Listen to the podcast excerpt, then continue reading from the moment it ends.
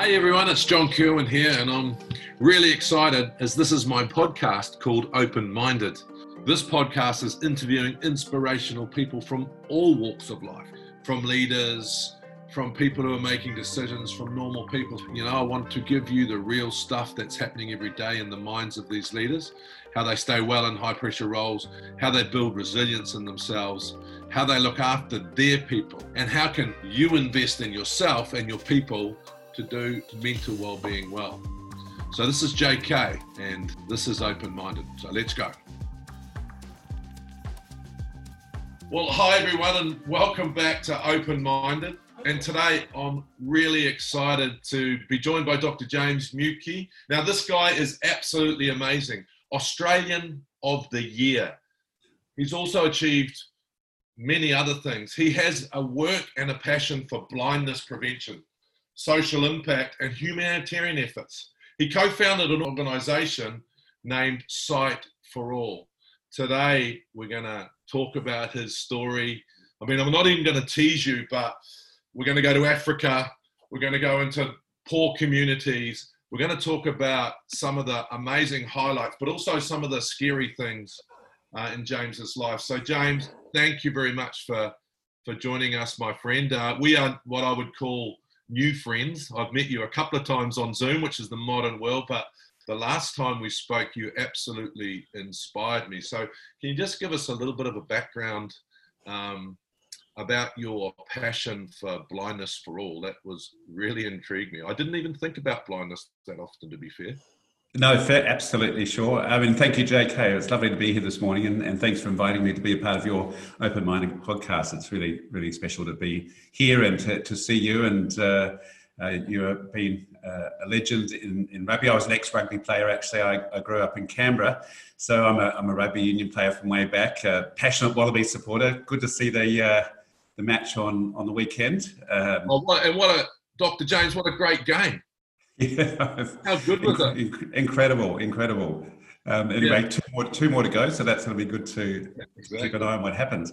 But uh, yeah, yeah. So I'm I'm an eye surgeon. Uh, I'm a doctor, and you know, as you say, I have a passion for fighting blindness, and really it stems way back. Uh, I wanted to be a doctor for as long as I could remember.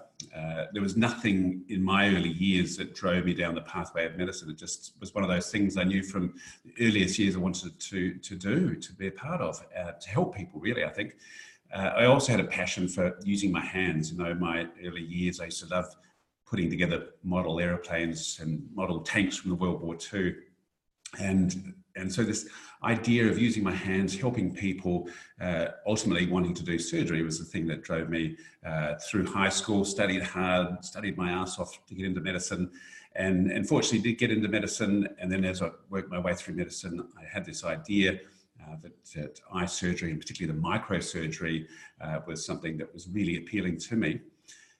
During my medical school uh, years, I did a medical elective in in Kenya, and I came across this little hospital in the mountains of Kenya uh, called Tumu Tumu Hospital, and it just was beautiful. And I thought one day I'd love to come back and work here. So uh, during my internship, was which was my first year of practicing real medicine, I became a little disillusioned. I was, you know, was on the back of really 12 years, six years of high school, six years of medical school, really studying hard. Uh, so I needed a break from the study. Uh, that first year of practicing real medicine, I was mainly seeing patients who had chronic diseases that were self inflicted diseases uh, caused by things like smoking and, and, a poor diet and, and just needed a change. I just needed something different. And so during my internship, I, I that time I had in Africa as a, as a um, during my medical elective as a medical student, and, and I wrote to the director of the hospital. He invited me back, and so I went back to, to work as a volunteer doctor uh, in this hospital for a year, which was just a, a life changing year for me. You know, for the first time, I was now able to treat patients who had diseases that, that weren't self inflicted, that were mainly infectious diseases, things like malaria, TB. And I love the fact. I just, Dr. James, I'll just stop you there because I was really interested because you said, like, you know, when I was a young fella, the first thing I said, I didn't say mum and dad, I said all blacks, right? Um, I, I, wanted to be a fireman like every other kid. So you, from as long as you can remember, wanted to be a doctor. And then you just mentioned that you you were disillusioned. So I mean, how did you come to the realization that you were disillusioned and you wanted to make change? Because that's courageous, right? Yeah, I, well, it's a long time ago now, so I can't remember the, the specifics. But I'm, I think myself, I'm a person that likes results, likes being able to achieve change, make things happen. And with chronic illness, you're really just alleviating symptoms, uh, improving quality of life, extending length of life, but not being able to cure. And so that that was a frustration for me. Just I suppose it wasn't my mindset, it wasn't my personality, not being able to cure people. Frustrating. So uh, when I was suddenly able to cure people in Africa, it, it really did uh, inspire me that this is this is something I wanted to do. It reinvigorated love for, for medicine. And it also inspired me to pursue a career in public health. And I mentioned before that I, I wanted to do surgery, but particularly microsurgery. I was starting to get an interest in, in eyes. And so the idea of actually curing blindness, uh, particularly cataract blindness, which is the leading cause of blindness in the world, makes up something like uh, 90% of blindness in, in poorer countries, was something that, that was really calling out to me. So it was the ability to cure, the ability to use my hands and use, use my hands to perform fine work, and also to help people in poorer communities. So it was those three things that really came together at that time to, to drive me down this pathway.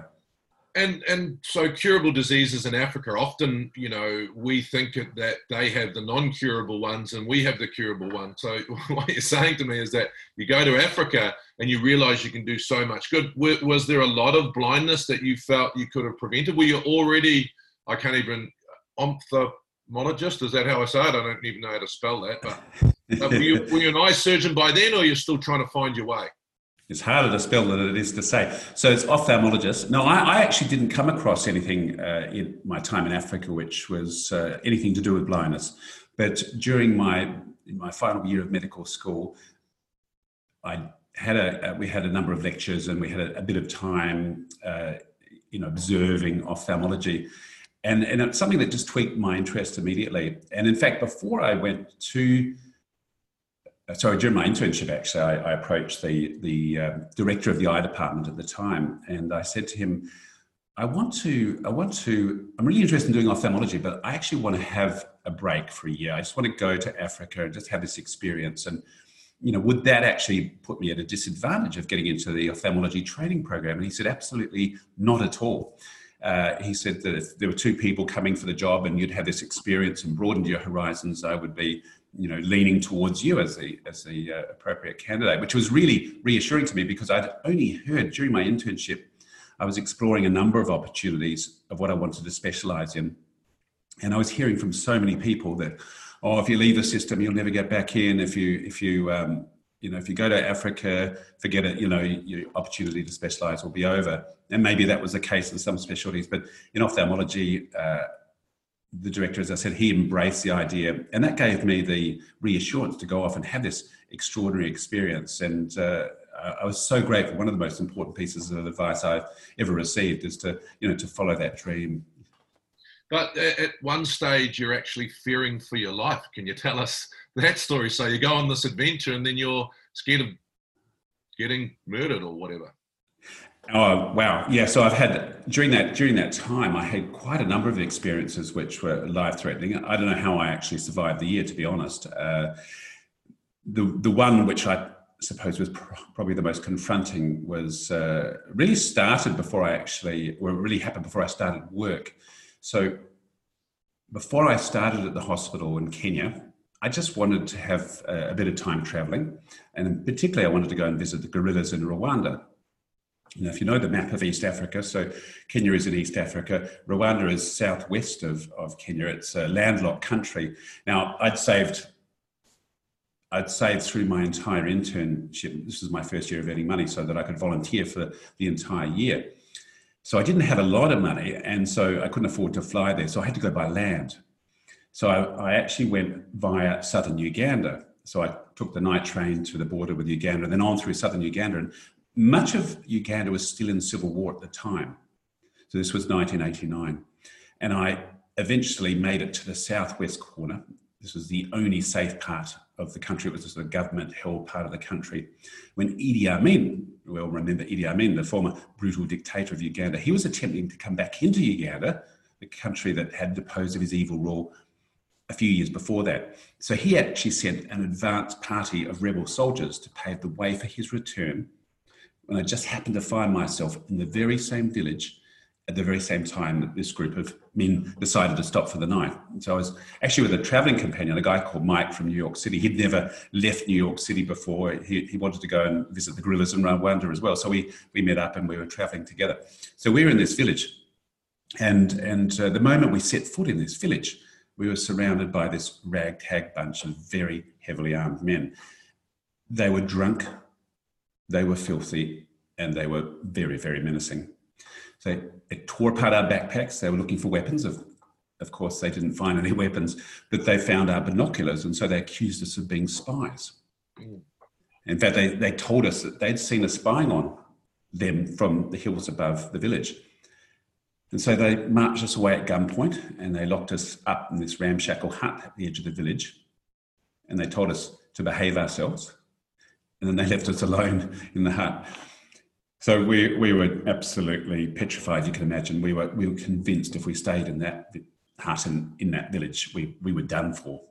Uh, Mike was absolutely freaking out. He, um, he was, uh, he, as I said, he'd never left New York City before. So he was only going to see the gorillas. He hadn't signed up to be captured by a different type of gorilla. so uh, anyway, we, I somehow managed to, to keep my cool and I said, Mike, we've got to get out of here. So we actually broke out the back of the hut and escaped the village into the jungle behind. And uh, this was as night was falling, so it was dusk, and an African jungle is not the place that you want to be at feeding time. Anyway, there's more to that story. I can keep on going, but but obviously I survived and and uh, ended up getting back to Kenya and, and, spending my year working as a doctor. But you know, it was a pretty confronting experience. What's your mindset, Dr. James? What's your mindset like? not many of us have been in a life and death situation. So what's your mindset when you're sitting in that hut? I mean, can you can you think back to things where you just thought, I'm actually going to die if I stay, but I risk dying if I go? How, how, do you come to a decision? And and um, you know your traveling companion Mike, he's shitting himself. So uh, who who what happens? What's the mind process there?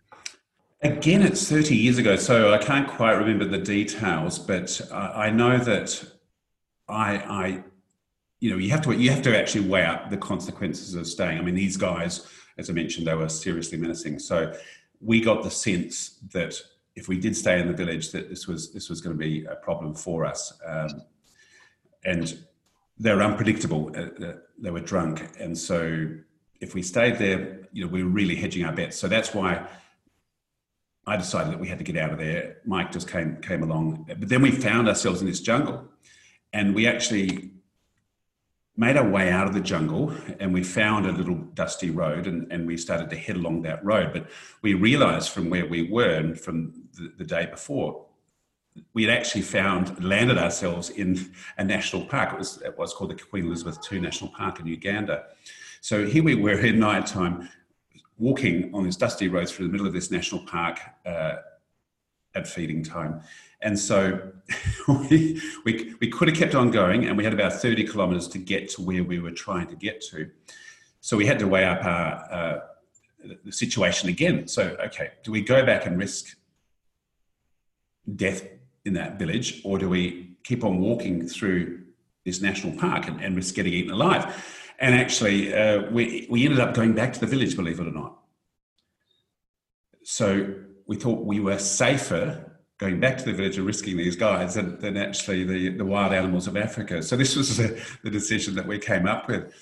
But as we arrived back at the village, a car pulled up and I quickly ran up to the car and said, um, you know, we wanted to get on, we wanting to get along to this next village 30 kilometers away. Are you heading in that direction? And they said, yeah, yeah, yeah, you can, you can come with us and jump in the back of the car.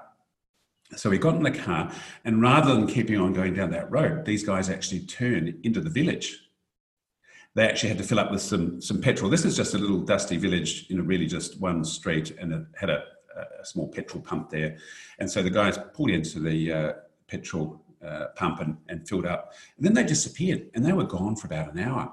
And the whole time, uh, Mike was his name, and I were sitting in the back seat of the car trying to keep a low profile because we were expecting these, these uh, rebel soldiers to turn up again at any time.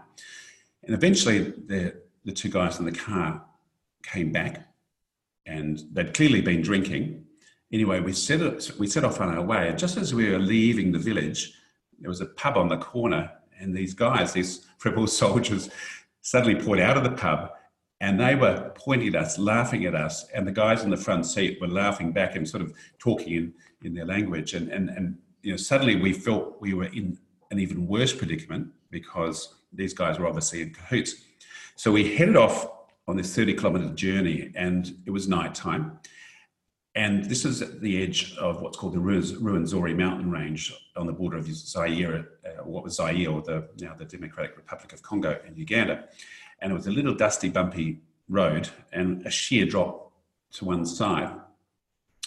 Nighttime, these guys were not friendly. They were not talking to us. The music was blaring. There was a huge hole uh, in the, the bottom of the car between where we were sitting, and there was dust and exhaust pouring up into the car. And then, after a few kilometers, the guy slams on the brakes, gets out of the car, and heads around to the boot. So I quickly jump out thinking that the guy's going to grab a gun and shoot us and throw us over the edge. And uh, so I got out and went round, and he opened the boot and he got out a, a water container and came round to the, the front of the car, opened the bonnet, and, and poured some water in the radiator, which was leaking. And and so you know this terrifying situation, and we went. You know, it was a very slow journey. We were only probably doing five, ten kilometres an hour and it took several hours to get there. But multiple times during the journey, he had to stop and fill up the radiator with water. But we made it, of course. But the whole time, we, we were absolutely beside ourselves that, that, at some point these guys were going to shoot us and throw us over the edge. So that's a, that's the rest of the, the story. But wow. it's. Hmm. So, so morph yourself forward. You you do your year in Africa. You decide that you want to dedicate yourself to to the public health system. You come home.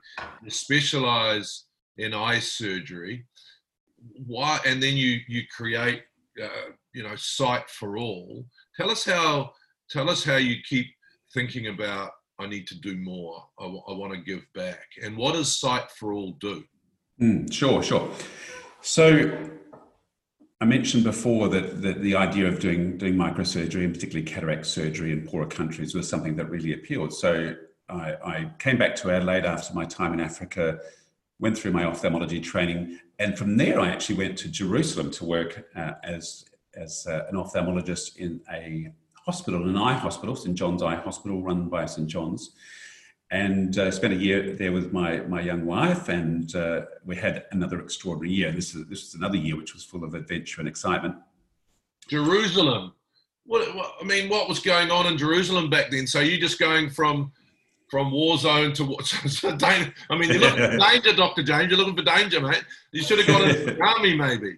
it sounds a bit like that, doesn't it? I, I mean, I do love an adventure, and uh, absolutely, this year in Jerusalem was was an, another adventure for both of us. Actually, uh, I wasn't going to tell you about Jerusalem because I was actually heading towards, uh, you know, uh, why Sight for All uh, evolve, but I can I can certainly uh, come to that in a moment. tell us about Jerusalem. I'm intrigued.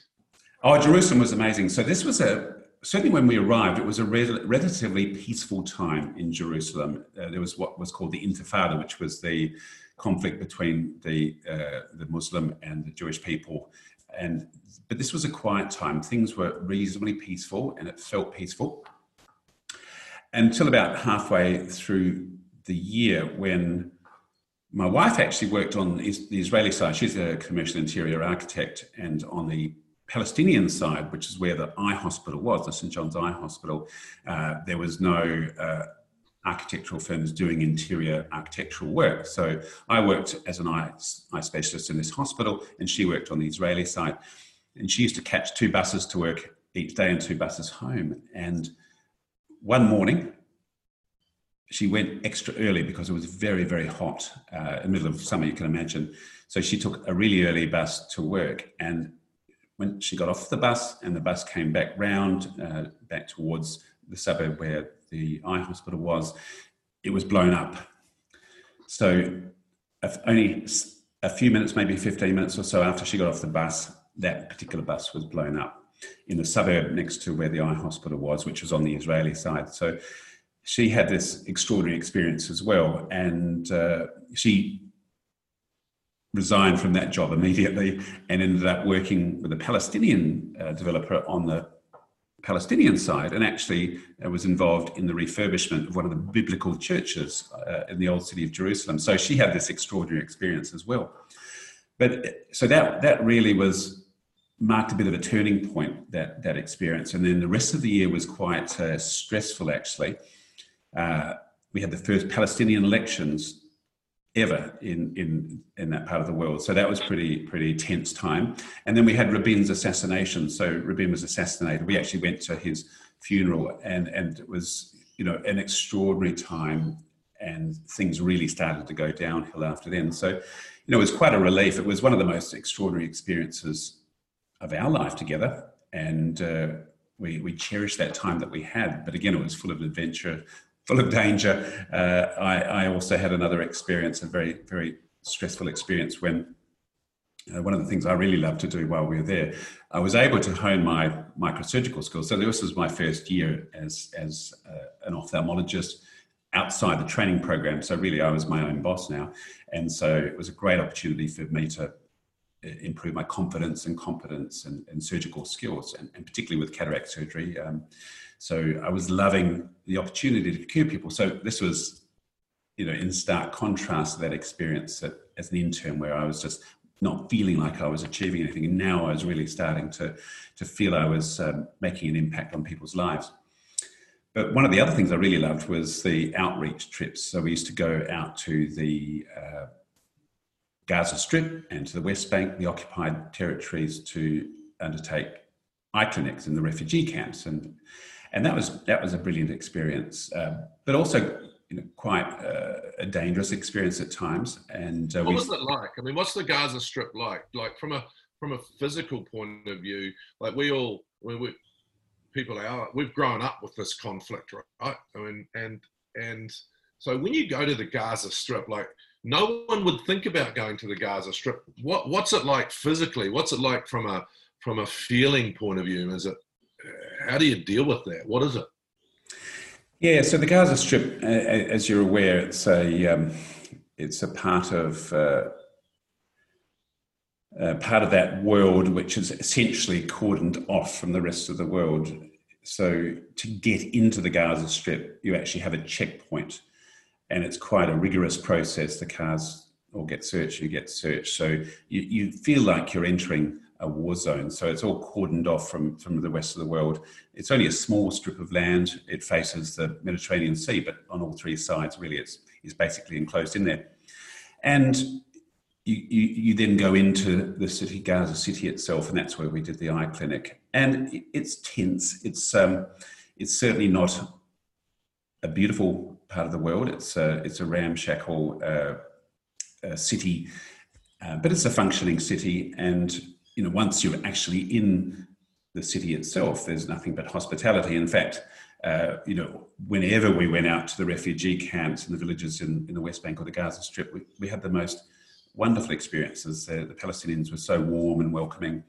And, you know, once we'd finished our eye clinic for the day, we would have uh, a feast. They would, always uh, have a feast for us. And, and it was, you know, it was a special experience. So very warm, very hospitable, and even within the Gaza Strip, you know, a, a part of the world which is which is extremely tense, um, then you you um, you know have this lovely warmth and hospitality there. So you, you didn't feel once you're in there, once you're you're you know working and doing your eye clinic, uh, you, you, were oblivious to what was going on outside. And certainly we we hear and we know of regular uh, attacks that happen really both ways across that uh, that border between Israel and, and uh, the Palestinian territory. Uh, but fortunately, when we were there, uh, we didn't have any such experience. Uh, but I actually, my, I remember my very first outreach trip to a refugee camp, sorry, a refugee camp in one of the West Bank uh, villages, and a machine gun battle broke out between two Palestinian factions right next to the eye clinic where I was working. And I, of course, that was the first time I'd experienced anything like that. And I, I turned to one of the nurses uh, from the hospital who was helping me and said, Oh my God, you know, what's going on here? And they said, "Ah, oh, no, don't worry. That's just a it's just a battle between two Palestinian factions. It happens all the time." And so, you know, you were just surrounded. You you realised you were in a war zone. So it was it was tense. And uh, another there was another time when we were coming back from one of the West Bank villages. And it was a month after one of the Palestinian terrorist leaders was assassinated by the Israelis. And so, uh, in the Muslim religion, I think about 30 days after someone dies, there's a like they have a wake or a celebration, I suppose. And so we were coming back, I think it was through Nablus, and we were in the hospital van and we actually found ourselves in this huge mass of people. And it was as those images were from, you know, we remember them from the news where they're, you know, burning effigies of, of uh, burning Israeli flags and, and burning effigies of, of, Israeli leaders and, and uh, burning tires and things like that. And there was, there was hostility and danger and the, the, the air was, was thick with, with menace. It was absolutely terrifying. So we suddenly found ourselves in the middle of this group of people and as soon as they saw the hospital van, we were surrounded by, you know, quite literally hundreds of angry people. Now, the important point here is that the uh, the license plates, if you from the Palestinian territories, you have blue license plates. If you're from the Israeli, uh, if you're from Israel or from Jerusalem, you have yellow number plates. So, although we were a Palestinian hospital treating Palestinian people, uh, they saw yellow number plates. They saw Israelis, and they were wanting to rip the van apart and, and probably tear us to shreds.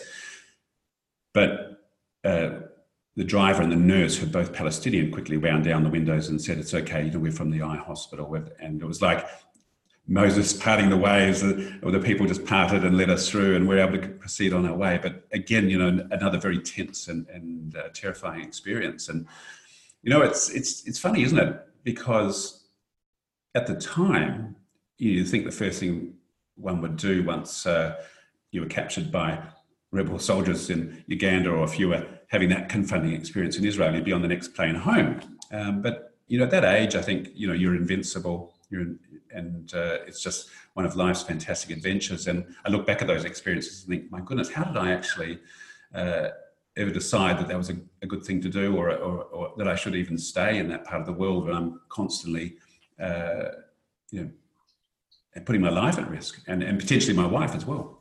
How, how do you, so you, you, you know, you created, co-founded, you know, um, Sight for All, and you mentioned to me last week that, so how do you deal with Uganda where there's real poverty?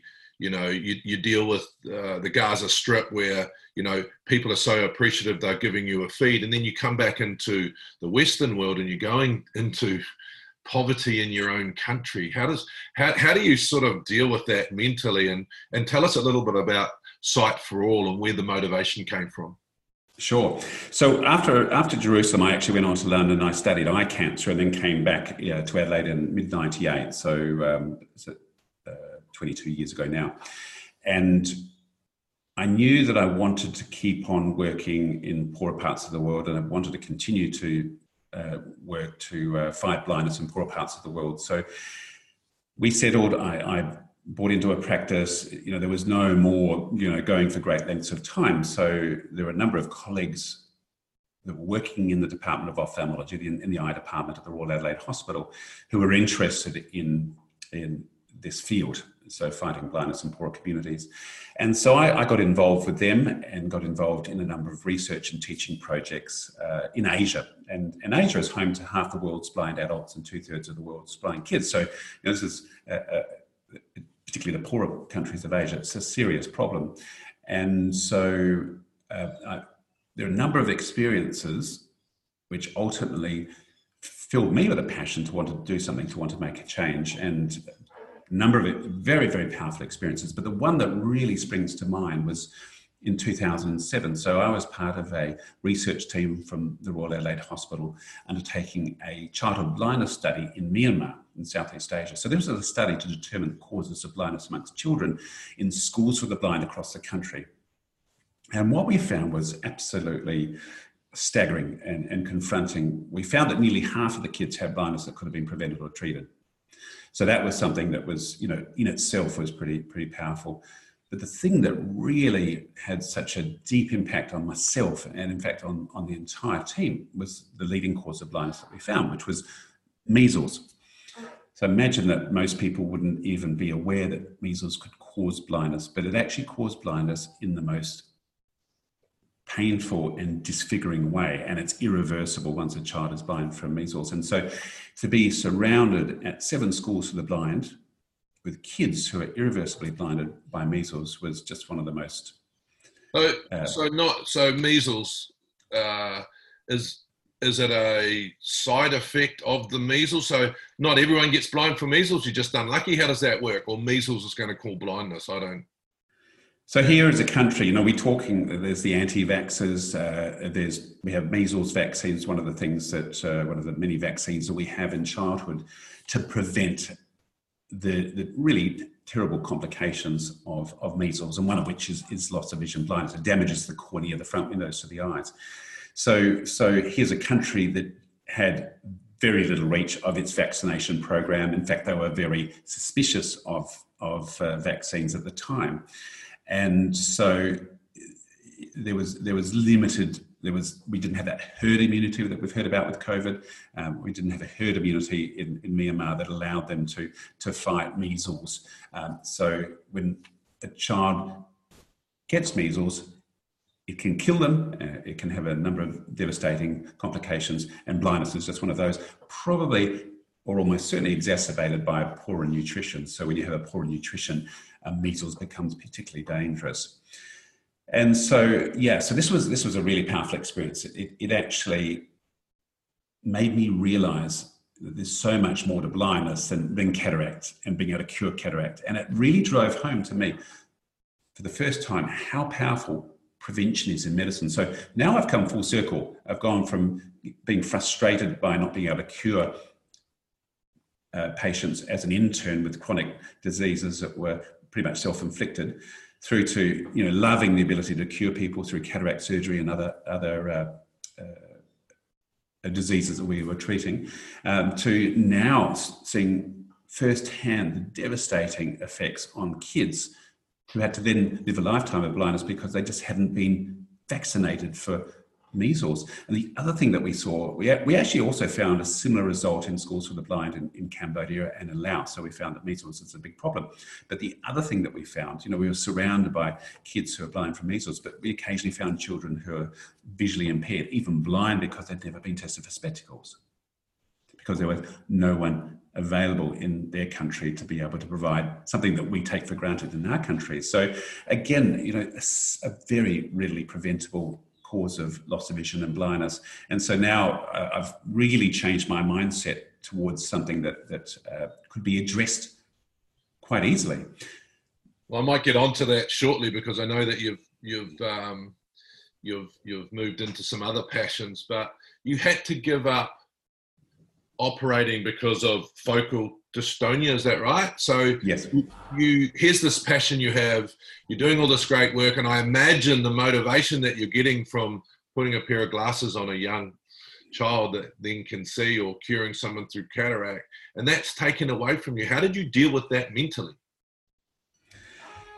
That was so that happened uh, i was diagnosed with focal dystonia in 2012 so by that stage i'd had 20 or 20 years of operating or 20 or more years of operating.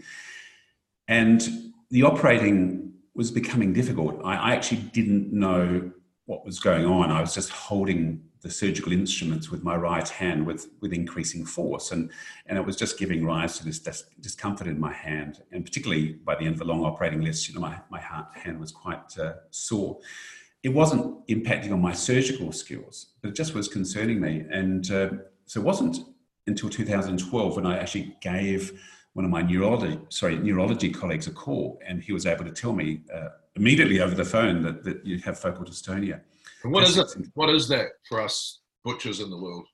Yeah, so it's a cortical neurodegenerative condition. It's actually genetic. So my father had it. uh, and we didn't actually realize until I had my diagnosis that the dad, you know, what, what, what, what had dad been through? Dad uh, always held his pen in a funny way and he had bad handwriting, but no one actually knew what, what, uh, what was going on in dad. So uh, when I had this, this diagnosis, it was, it was great to suddenly be aware of what was causing this and what was the underlying problem. So just to give you a bit of an idea of focal dystonia. So when the brain tells a given muscle to contract, at the same time it has to silence opposing muscles. And so when you're doing very fine work with your hand, there's a complex series of messages going from the cortex down to your hands and back again. It's very sophisticated. So when you're doing sophisticated fine work, the focal dystonia interferes with your ability to do that. So, so really it was uh, manifesting initially by just holding the instruments very tightly. I was also holding my pen really tightly as well, and that was also causing me some problem.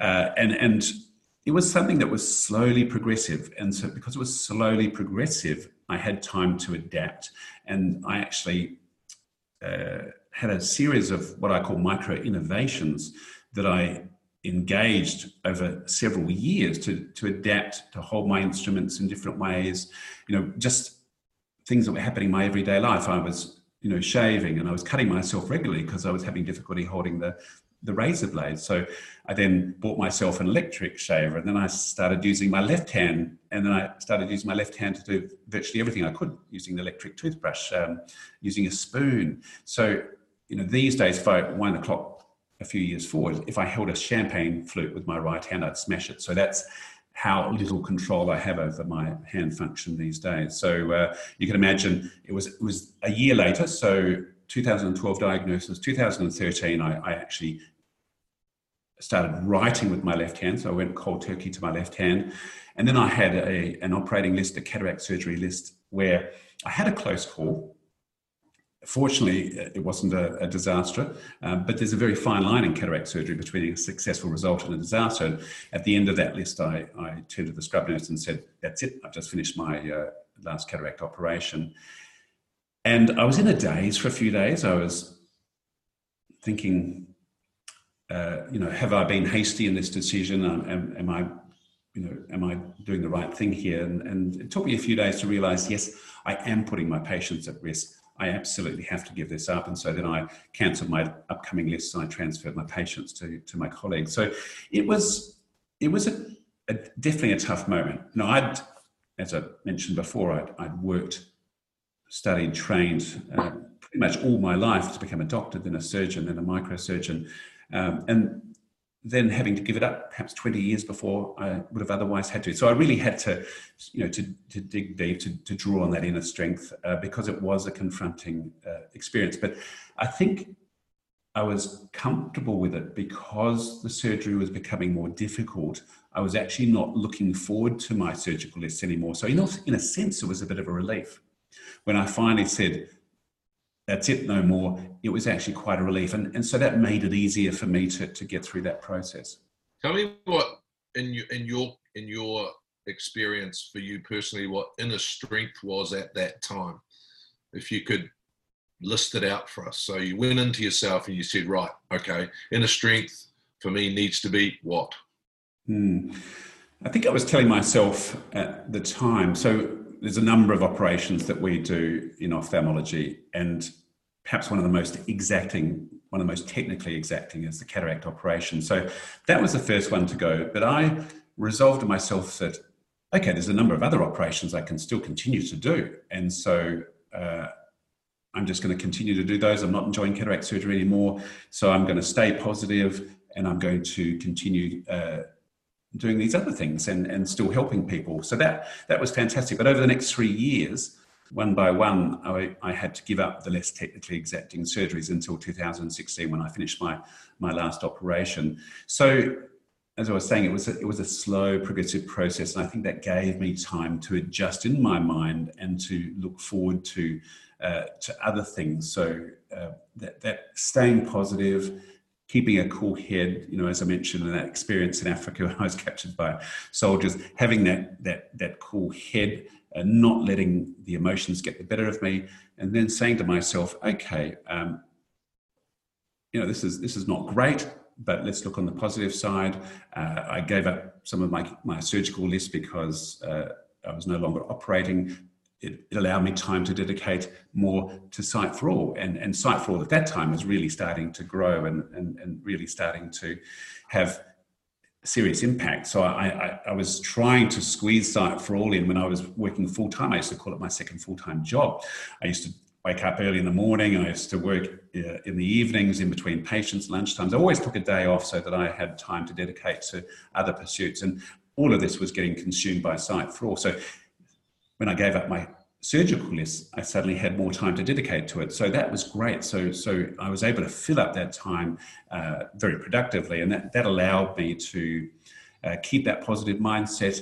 Uh, I think also the well, the work we were doing with All and the positive rewards that we were seeing uh, far outweighed for me the negative impact of not being able to operate anymore. And as I said, I, I, I had been operating for, uh, by the time I gave up surgery, something like 26 years. So, you know, I'd had a pretty good run. And so, uh, you know, life throw these things at you. And so you actually have to, rather than letting them get, get you down, you have to keep positive and say, okay, well, let's look for other opportunities. Let's, let's open this other door and see what that has to offer. And, and so I think that, that uh, was how I was able to get through that, that process. So Australian of the Year, Order of Australia in 2012, the Australian Medical Association President's Leadership Award, uh, Ernst & Young Social Entrepreneur for Australia in 2015, the University of Adelaide Distinguished Alumni Award in 2019. So when I throw that sort of stuff at you, what's your reaction?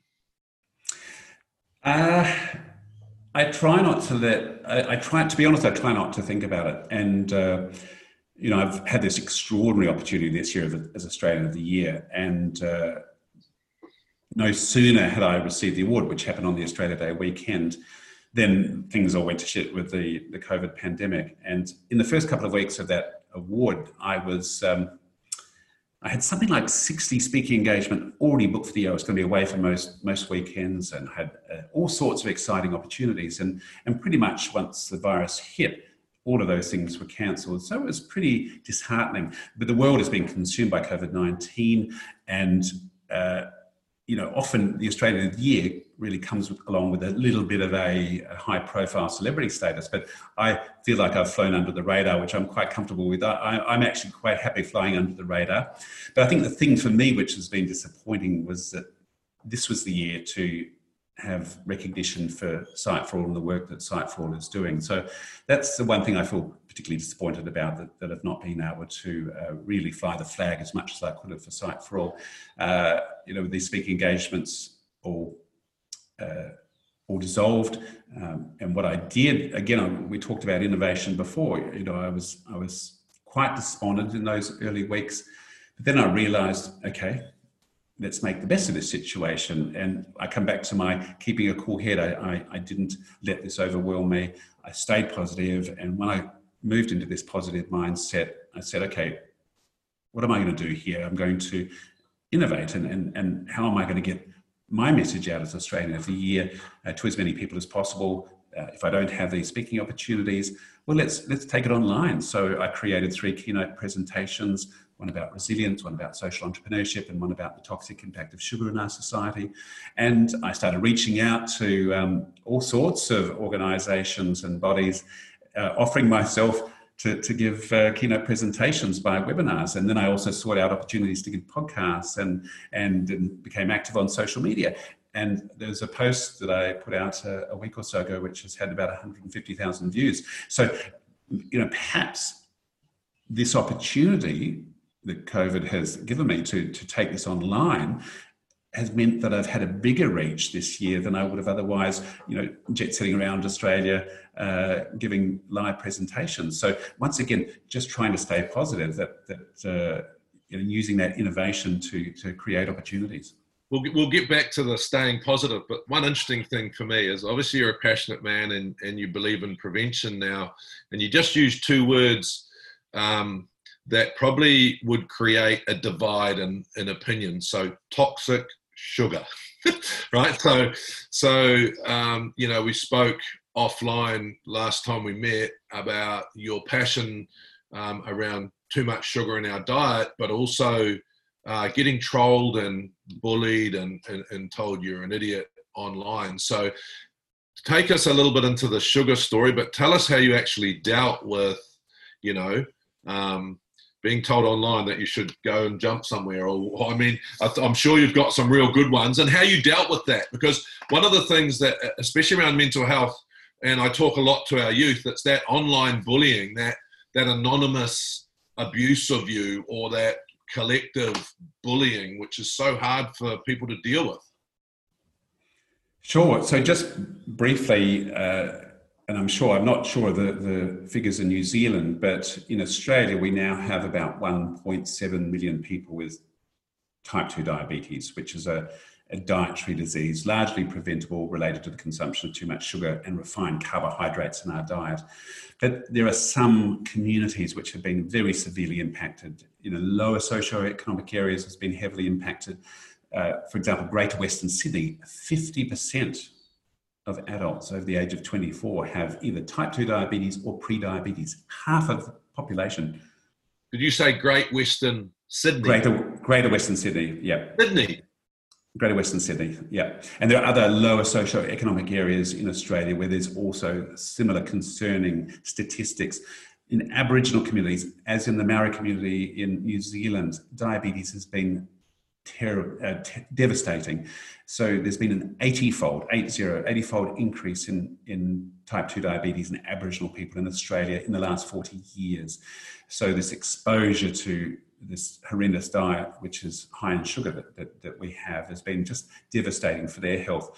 And we're now seeing this disease used to be called maturity onset diabetes in, in kids and, and in kids as young as seven. And there's actually a famous case in the UK of a three-year-old child with type 2 diabetes. So it's, it's becoming a, real scourge, a real epidemic, killing far more people than COVID-19. In the first four months of the pandemic in Australia, there were 102 deaths due to COVID-19, which is a tragedy, of course, but at the same time, over 5,000 deaths due to type 2 diabetes.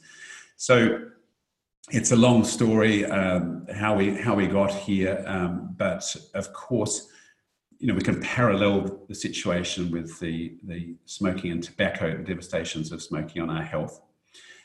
Tobacco was one, was one thing. Sugar, however, uh, entails, a, a, it's much broader, much deeper, much more difficult because it involves not just the sugarcane farmers, uh, the sugar uh, producers, the, the beverages industry, the processed food industry, uh, you name it, it's, it's, it's very deep and very broad. Um, the, the people that don't want to Dr. Muecke to be uh, giving these messages that sugar is bad for us.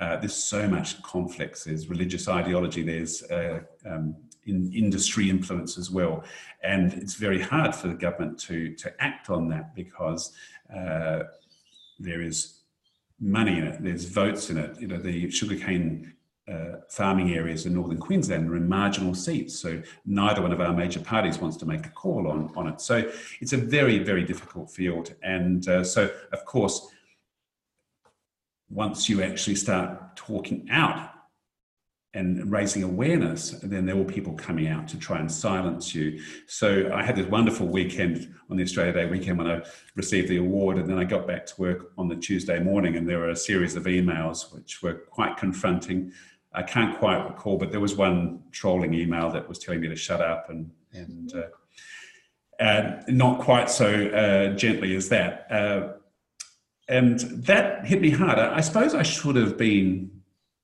Here, one, I'll read one out for you. I've got it right here. Why is the solution to every problem in this country a tax? If you're a fucking dumb enough to drink six litres of Coke a day and eat McDonald's for every meal, then you deserve to get it. Yeah, with it. I mean, did you respond? What did you do? No, no, I didn't respond. But that, but that very first one uh, that I received was it did, it did hit me hard because I wasn't expecting. I should have expected, but I wasn't expecting it, and it, and it really uh, it was quite uh, confronting for me, and, and something that uh, uh, I'd never experienced before. I think in my life. But fortunately, I think as Australian of the Year, I'm in a somewhat protected situation. You know, often the trolls come out to attack people in high profile uh, settings and celebrities and so forth. They're, they they put themselves out there, and so they're they're uh, often the target of, of trolling attacks. But fortunately, I haven't had as many as I probably would have expected. And I think as Australian of the Year, it's not very Australian to attack the Australian of the Year, is it? So perhaps that's why I've been uh, protected to some extent. Um, but the second time it happened, and in the meantime, I'd actually read, read a book called Troll Hunting, which actually um, uh, was, uh, was an interesting read by an Australian author. And uh, there have been a number of really devastating consequences of trolling, including, including suicide. And so uh, I read this book and it made me realize that the best thing to do with, with trolling is just to ignore them. It's so tempting to respond because quite, it's interesting the number of trolling messages where they, they actually say, I'm an educated person. They, they say that uh, quite regularly. So they're trying to convince you that they're educated and they know what they're talking about. But uh, often what they're talking about is, is nonsense. And so the best thing is not to feed the trolls just park them, uh, ignore them. And in fact, uh, when I received my second trolling email message, it, it, made me smile. And I actually thought, oh, you poor thing. You know, I actually should probably feel sorry for them because, you know, life for them must be sad, empty. For them to have to do that, it's, uh, it's, uh, one wonders what has happened in their life that they feel that they need to do that but um, you know that can't be my problem. Uh, my my what I need to do is is uh, not let that drag me down and just read it, smile, park it, and, and move on. And that's probably the best thing to do. Not certainly not feed the troll, not to let, let it get you down. Um, once you start engaging in it, and, and, and uh, actually on social media, there are some people that come out, and one could call it trolling, but they are coming from an educated viewpoint and they are in the business world. You know, on LinkedIn, I often get people trying to uh, counter my uh, my opinions or the things that I'm saying, which I, I tend to be all evidence based, and I'm able to then you know have a rational argument or discussion with them on on, on social media, and so you know I think that's quite. Uh, uh quite fair enough if you want to go down that pathway of having a constructive argument with someone on social media.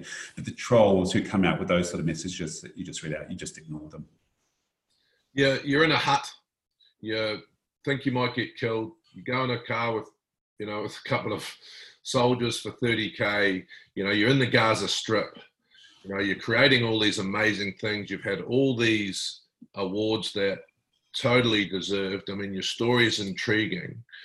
Uh, COVID comes along and sounds, and you are obviously a naturally positive person. So you've always seen glass half full. COVID comes along and you start suffering from stress and anxiety, which sits you on your on your bum a wee bit, and you go, "Well, what's going on?"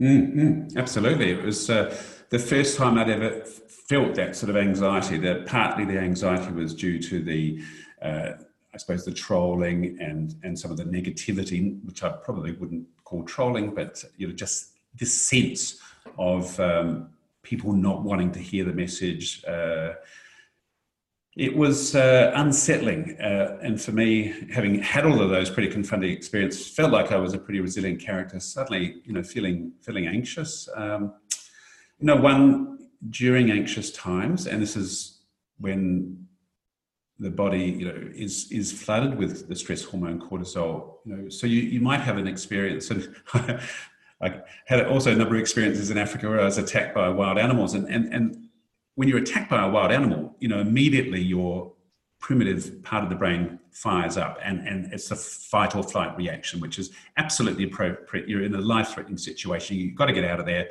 So a surge of adrenaline, surge of cortisol, and, and, and you fight for your life. When you're captured by rebel soldiers in Uganda, you um, it's not acutely life threatening, uh, but it's an anxious situation, and you need to be able to deal with that, and you need to get, get into this cool headed scenario.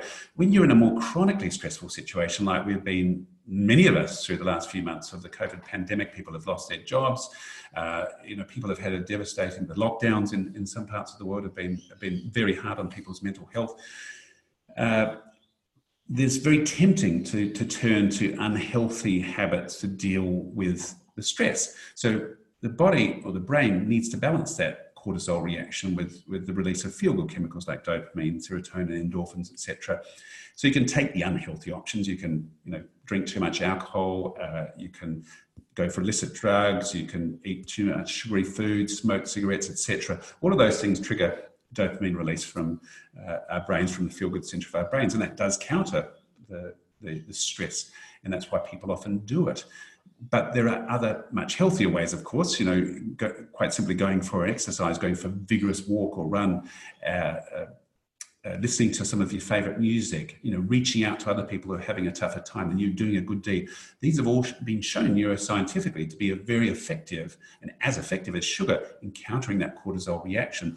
So in those early weeks when I was feeling uh, despondent, I would go for a walk uh, each day up in the Adelaide Hills. We have this beautiful hills, and in fact, I went for a walk first thing this morning, and that just gives you that surge uh, of feel good chemicals that help counter that stress. And I'd get to the top of the hill and I'd look down over the lights of Adelaide. Sometimes in the middle of winter, it was, it was, it was pitch black at about sort of six in the morning and uh, looking out over the lights of Adelaide and it just looked stunning. You felt like you're in Los Angeles. And when I, when I was up there, I would then out and I would stop for a few minutes and just think of the things that I had to look forward to during the day. And the combination of those two things, uh, and I didn't avoid alcohol. I still enjoyed, uh, you know, a whiskey uh, most evenings, and uh, so I wasn't. But I just wasn't overindulging in those sorts of things. But uh, I'm not a saint. Uh, but certainly, um, you know, going for that vigorous walk in the mornings, getting to the top of the hill, thinking of the things that I had to look forward to the, during the day, because there's always things to look forward to. And the other thing that I did at the end of the day before I fell asleep was to look back at my day and, and just reminisce on the things that had happened during the day, which were wonderful, that I had to be grateful for. And what's interesting about this is that um, there is neuroscience behind this. There's a classic study by Emmons and McCullough in 2003 that showed if you reinforce positive messages for a couple of minutes a day over a three week period, you're already starting to move yourself into a positive mindset. So it comes from the field of neuroscience called neuromodulation. So how we pay attention can actually change the brain through uh, changes in neural connectivity. So there is actually neuroscience behind it. It's not, it's not uh, waffle. So, um, you know, during those stressful early weeks of the pandemic, I don't think I've ever felt more positive. Uh, and, and that positive mindset allowed me then to say, okay, how am I going to get through this? How am I going to get my messages out there and, and allow me to have that headspace to, to then innovate and, and do what I did? So, really important uh, points there. And there are a number of other things that people can do. Uh, I think the you know, eating well and, and exercising that uh, healthy, uh, healthy living is very important during stressful times trying to get a good night's sleep, surrounding yourself with good friends. So, um, you know, trying to avoid toxic people, trying to really have those connections with people who are positive and uplifting. Uh, so, all of those things help us get through these tough times. What are you reading at the moment? Uh, what am I reading at the moment? I'm reading a book called India uh, I love India. I have a bit of a love affair with India as well. Uh, and it is by V.S. Naipaul, who's a Nobel uh, Prize winner for literature. So it's really it's it's it's about thirty years old actually, but it's a it's a history of India, and it's uh, it's um, yeah. i have only just started it, so I'm not I'm not uh, not able to share too many gleanings, but it's it just goes into great depth into the history of India what would you recommend that I read to change or educate myself around sugar? Ah, yes. Okay. So there's a number of books, but I think the book which was a turning point for me because I'm a doctor, you know, I should know about the dangers of sugar.